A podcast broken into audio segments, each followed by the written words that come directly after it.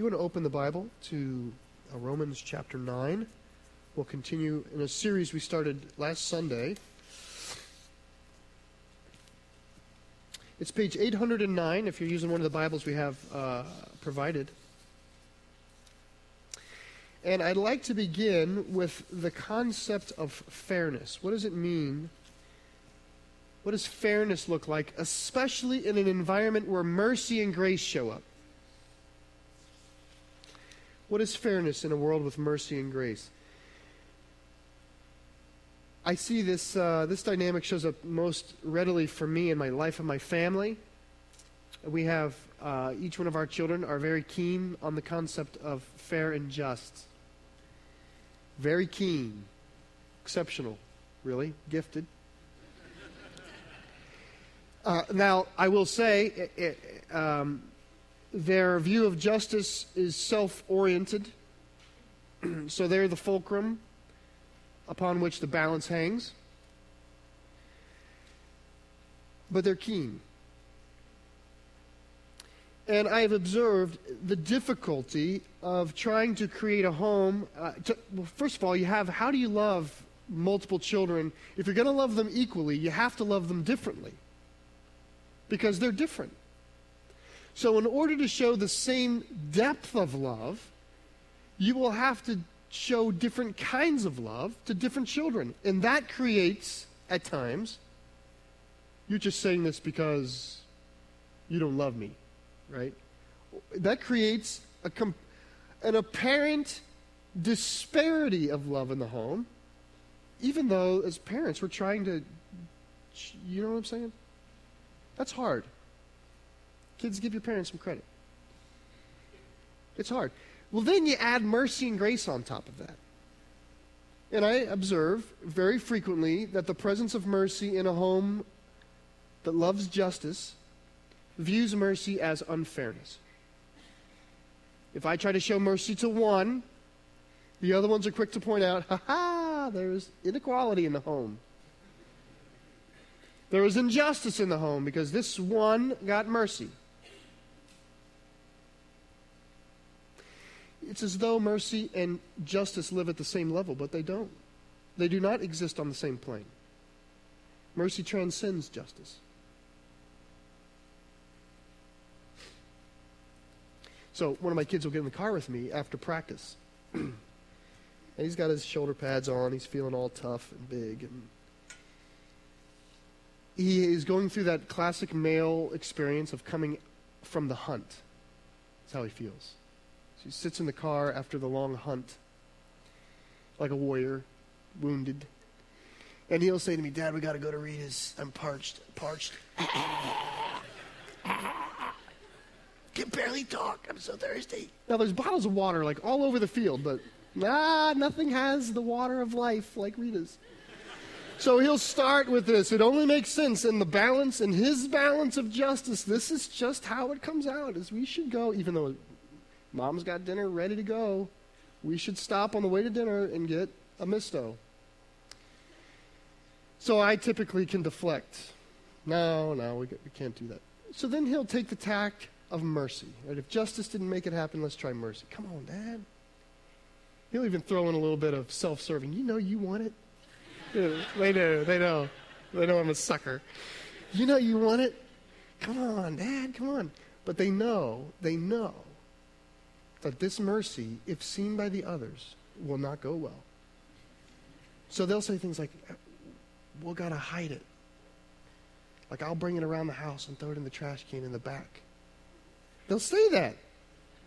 Because they all know the worst possible thing in our home is mercy.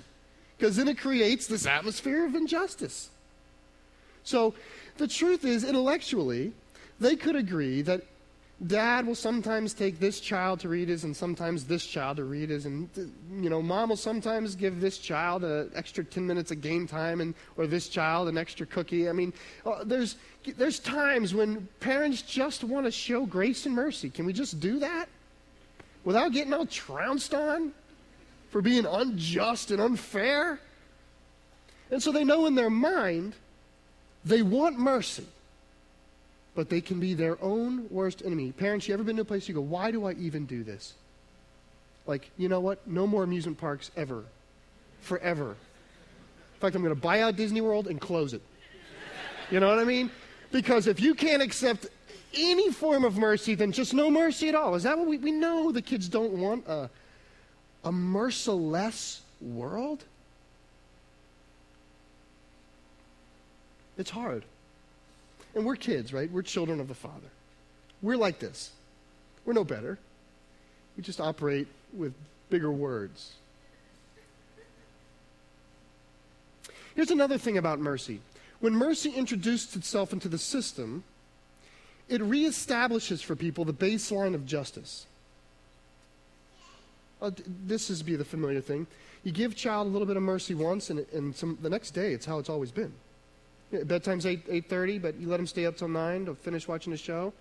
The next night, 8.30 comes, he's popping popcorn, he's got his goofy slippers, he's lounged back watching TV. And you're like, dude. And he, and he looks at you like you got two heads. He's like, what do you mean? 9 o'clock. It's bedtime, it's 9. You do it once. One momentary introduction of mercy into the system and it resets the baseline of justice. We are this way with the Lord. That this, we are children of the Father. We do this. We adopt an attitude. Think of this with your prayer life. We adopt an attitude of if God can do it, then He ought to do it. If God is capable of mercy, then He owes us mercy. Mercy does not exist in the plane of justice. And this is what we're wrestling with this morning. We have three verses this morning, but it's they're three difficult verses uh, because, in one sense, Paul is caring for his kinsmen who are in a pickle. His Jewish brethren have, for 2,000 years, had a story the story of God and the promise of God traveling among his people and then being God's people, God's elect, God's chosen the vessel of God's promise, the vessel of God's blessing, the apple of his eye. They, they have, for 2,000 years, been the only child.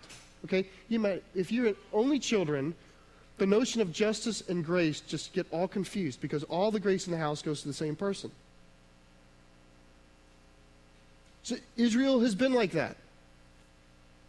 Every all the verses so far have felt as they've understood them, they've kind of downplayed some of the ones and they've upplayed them. They felt like the conduit of the mercy of the God of the universe comes through them.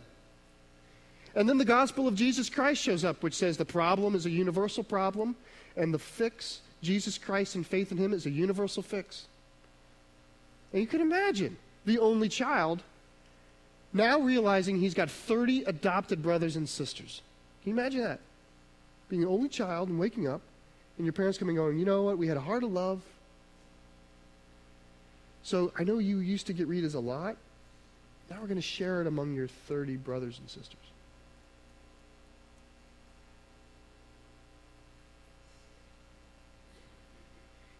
Forget the fact that they were fatherless. Okay, this is in the economy of a child, in the balance of a child, they do not consider that. They simply look at what has been lost not what has been gained. And that is largely the, the challenge of, of Paul's kinsmen, who by this point, the gospel has been clearly shared. Romans 1 through 8 is the clear explanation in, of the power of the hope that we have in Christ if we trust on Him, His ability to take away our sins and, and stand in the place of our sins, and His ability through the Spirit to work in us to produce fruits of attaining to life in us. He's described all of that wonderfully well. But at this point in Romans 9, he, he's assuming, he's assuming in the letter that there are his Jewish brothers and sisters who are still wrapped around the axle of, but I thought it was us. This is the question. This is the question of chapters 9 through 11. It's the overarching question. Everything that we read in 9 through 11 must be interpreted through the overarching question, and I, I say that because people come fishing in 9 to 11 with all different kinds of lures, okay? And the question has to do with what about my Jewish kinsmen? where do they chop, chop liver? 2,000 years are special, and now the gift is universally offered to the entire world? It is not fair, is what they say here, or what he assumes they say. Look at verse 14. What shall we say then? Is there injustice on God's part? Is there injustice on God's part? By no means. He's anticipating the fact that if they finally come to terms with all that's been done, they're going to say, well, this just wasn't fair. God didn't have the right to do that. It's another way of saying it. We don't, we don't talk that way, but we feel that way. You know, Paul had just got done saying, listen, in, in trying to humble their hearts, okay, this is what Paul's doing. This is the hardest part of this letter for his brethren. He's trying to, he's humbling their hearts with a strong arm. If they cannot hear this, they have a hard heart. Okay? This is that part of the book. This is the tough love side of the book. And he's trying to humble their hearts. So they're saying, listen, we have been, we've been here longer. We've, we've been invested longer. We've been the faithful ones. All through, and he's, he's trying to say to them, listen, if it had gone to the older brother in the first place, it would have not have gone to Isaac. It would have gone to Ishmael, and you don't want that, do you? Because you're children of Isaac. And then they would say, But we've, we've worked harder. And then he'd say, Well, if it goes to the person who works harder, then why did it go to Jacob? Because didn't God choose Jacob in the womb before he'd done any good or evil at all? Doesn't God make it clear that it, on account of no merit, nothing that we as people can know, God made a selection of Jacob to carry for the promise, not Esau? So, in other words, Paul's throwing back in their face the very things that are making embittering you to the Lord about the gospel of Jesus Christ are the very things that contradict your hope through Isaac and Jacob and, and the line. Your story doesn't even tell that story.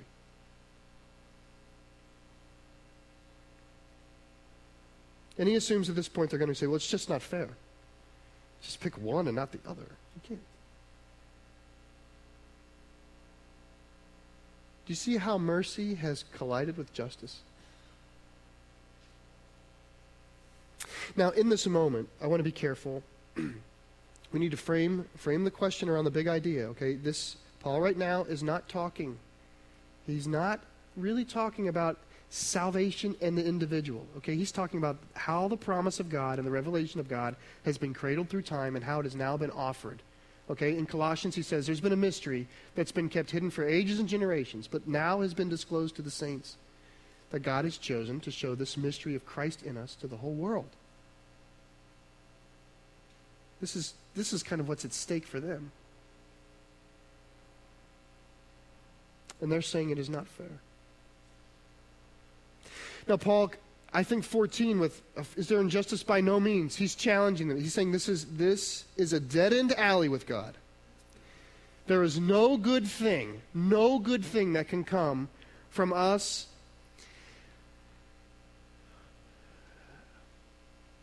wondering why God gave them more mercy than us. Okay? That is a path away from God. And so Paul's challenging him here. And this is what he says in 15. Listen. For he says to Moses, I will have mercy on whom I have mercy, and I will have compassion on whom I have compassion.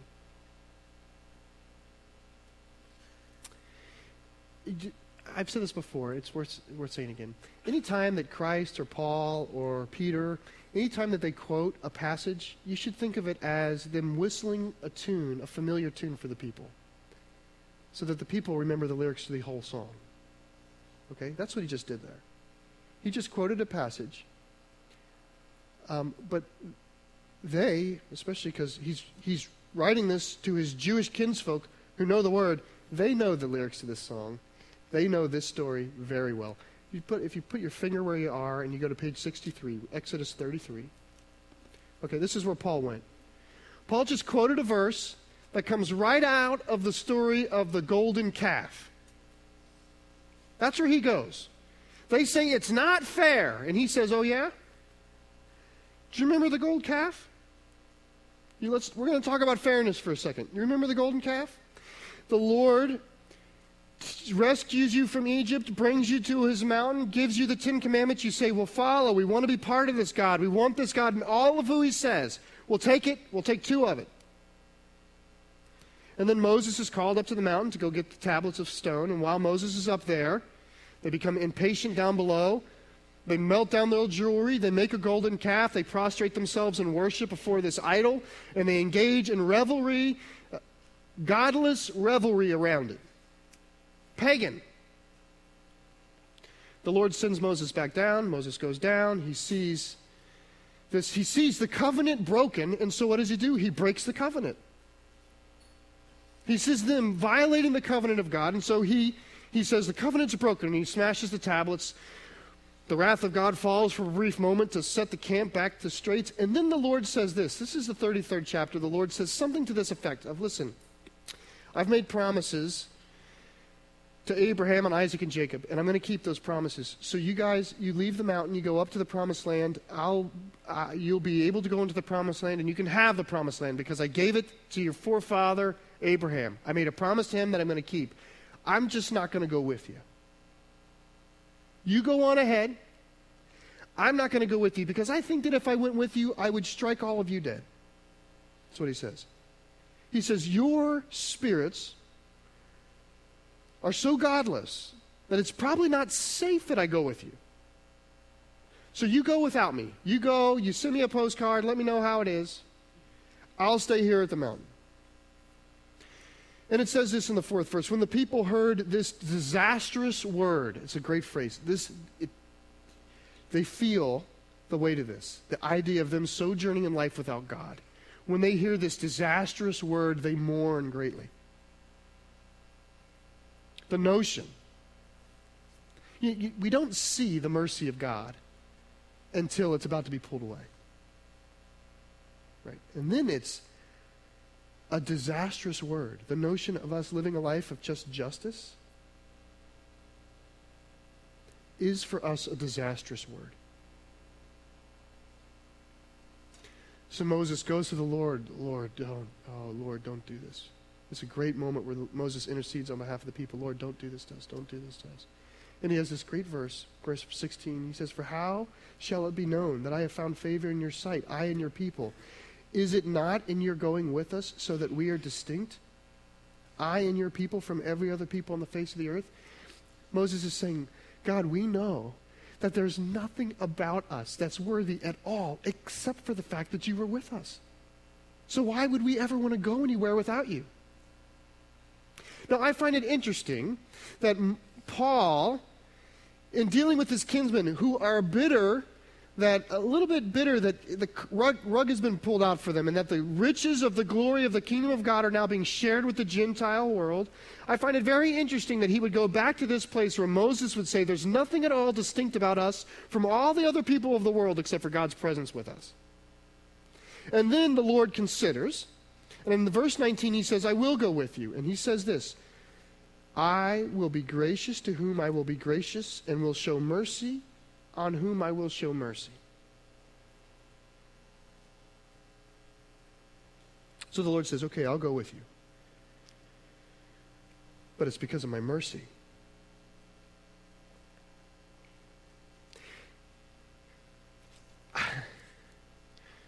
Paul, in writing to his Jewish brothers who are bitter about the unfairness, may be bitter about the unfairness of God, right? He brings them back to a moment and says, You really want to talk about fair? Let's talk. We could talk about fair all day long. Did God, was God fair with you? The fact that you, God followed you, took you to the promised land, was that fair? Or was it mercy? Paul's saying if you really want to talk about fair, you almost have to say to the Lord, Lord, we want no mercy at all if we're going to talk about fair. because the, Jew, the Jewish community has been in, brought into the Lord through massive flowing buckets of mercy. Mercy upon mercy upon mercy, time and again, time and again, the Lord has doted on them, has poured out his mercy on them, and for them to see other adopted children coming in going, Why are they getting mercy? Paul's saying, Can you just for a second remember your story? Because there was a day when God could have just given you justice.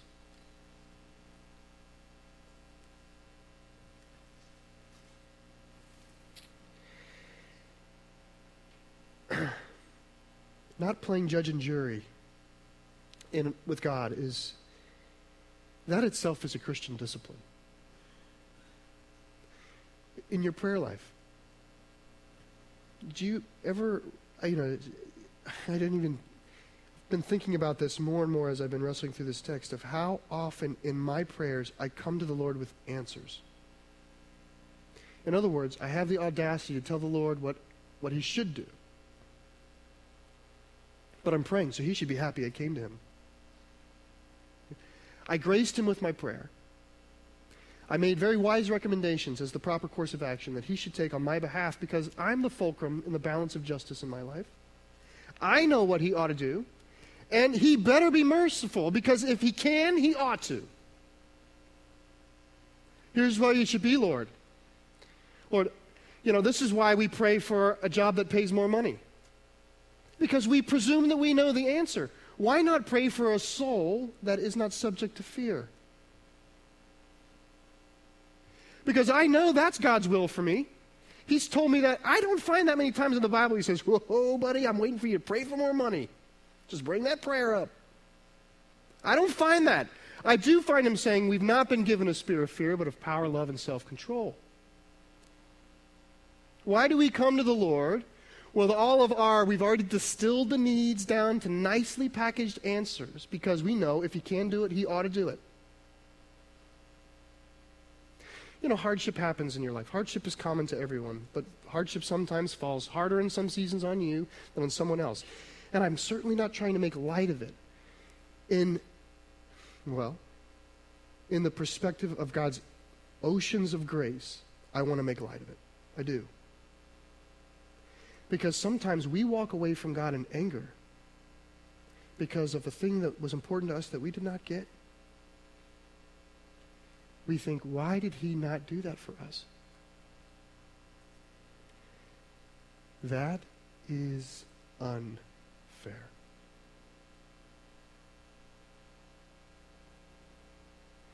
If we could just see how much grace and love is being given to us in so many places, I think those prayer, I think that attitude would be different. I think if, if we're going to see the big arc of this story, and appreciate how, what God's trying to do what, through Paul here with his kinsmen. He's trying to say, soften your hearts. Soften your hearts. God is not unfair because he's giving them mercy. God is merciful because he's giving them mercy. God's not writing you out because he's writing them in. More loving is not unfair.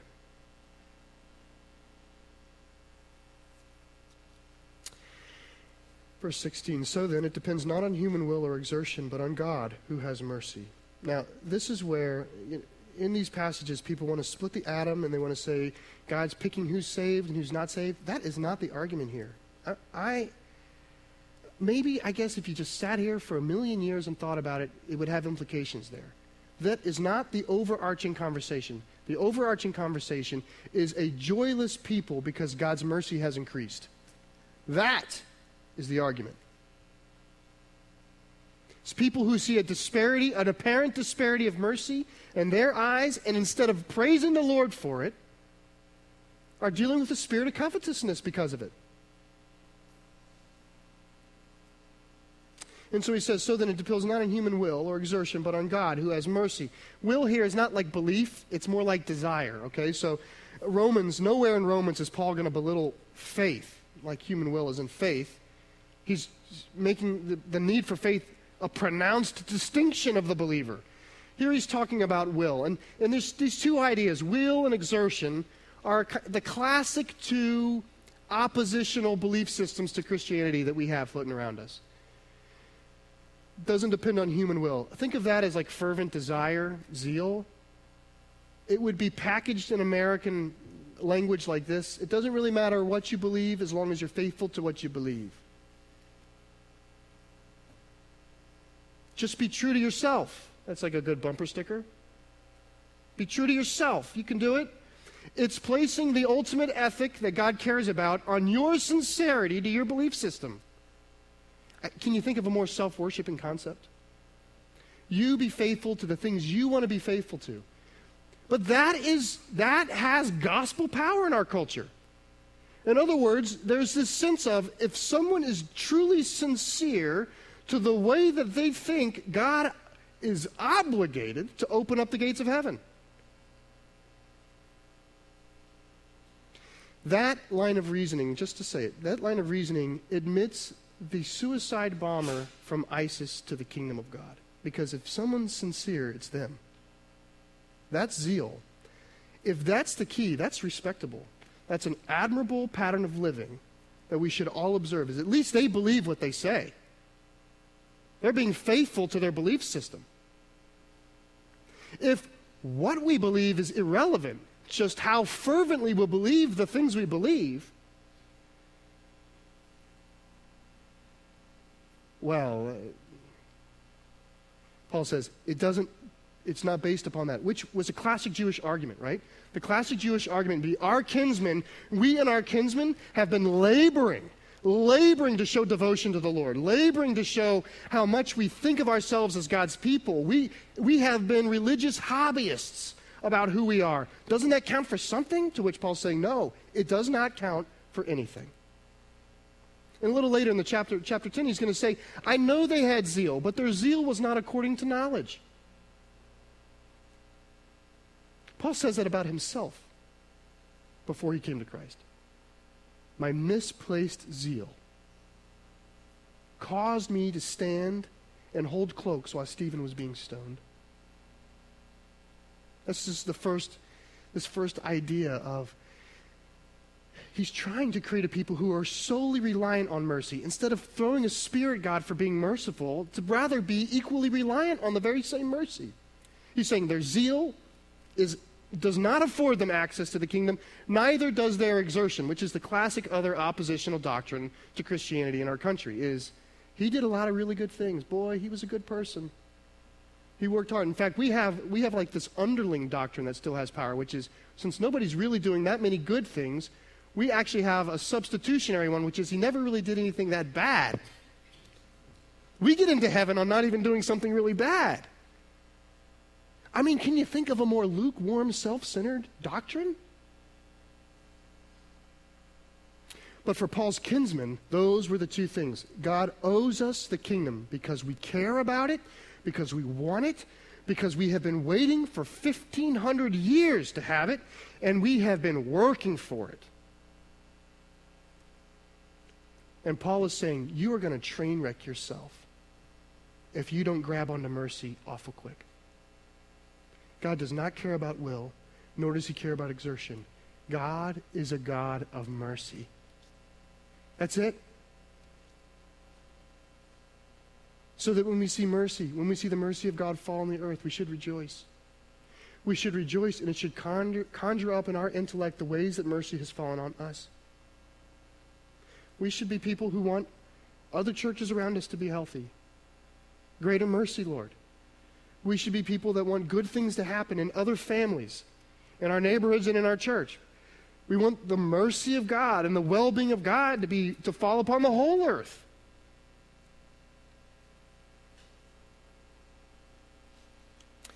You know, why do mission to the frontier? Because the mercy of God has not been experienced or seen or clearly delineated in the frontier. That's why we do mercy in the frontier.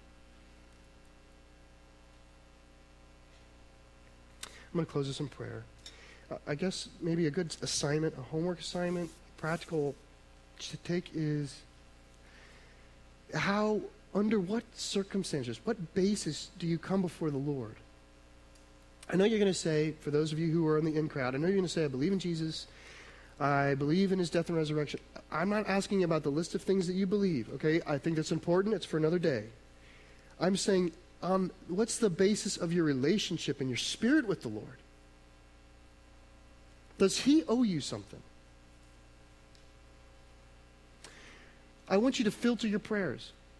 You, know, say them out loud. We are quiet prayers, and that is the, that's the easiest way to get heresy by with the Lord. It's just not say it out loud. You say it out loud, and you're going to hear yourself.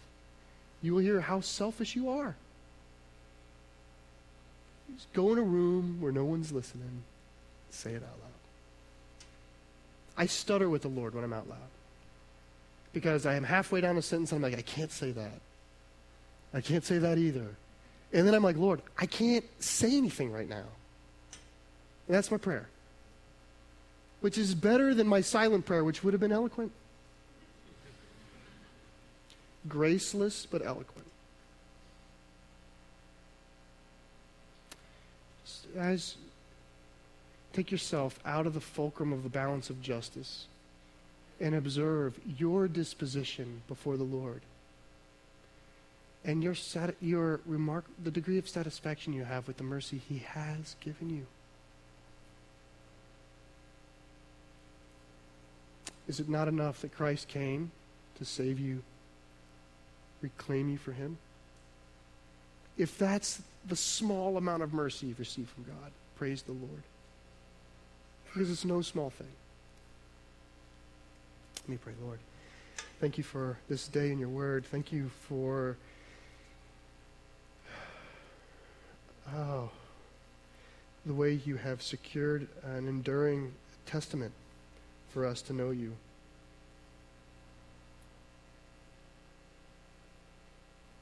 Father, I do pray. I do pray we'd see your mercy on our lives and in our lives. I pray, Lord, we be people who would be better at seeing what you have done for us than, than observing what you have not yet done for us. Make us people who pray prayers of thanksgiving and not just prayers of need. Father, even when we pray to you and come to you with intercession and asking you for things, Lord, help us to be people who lace it, lace it with an awareness of your goodness. Father, purge from our fellowship uh, feelings of jealousy or covetousness, feelings of injustice for not uh, being what you think we what we think we ought to be.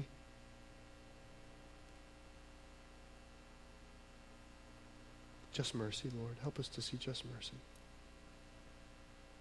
And I pray this in Jesus' name. Amen.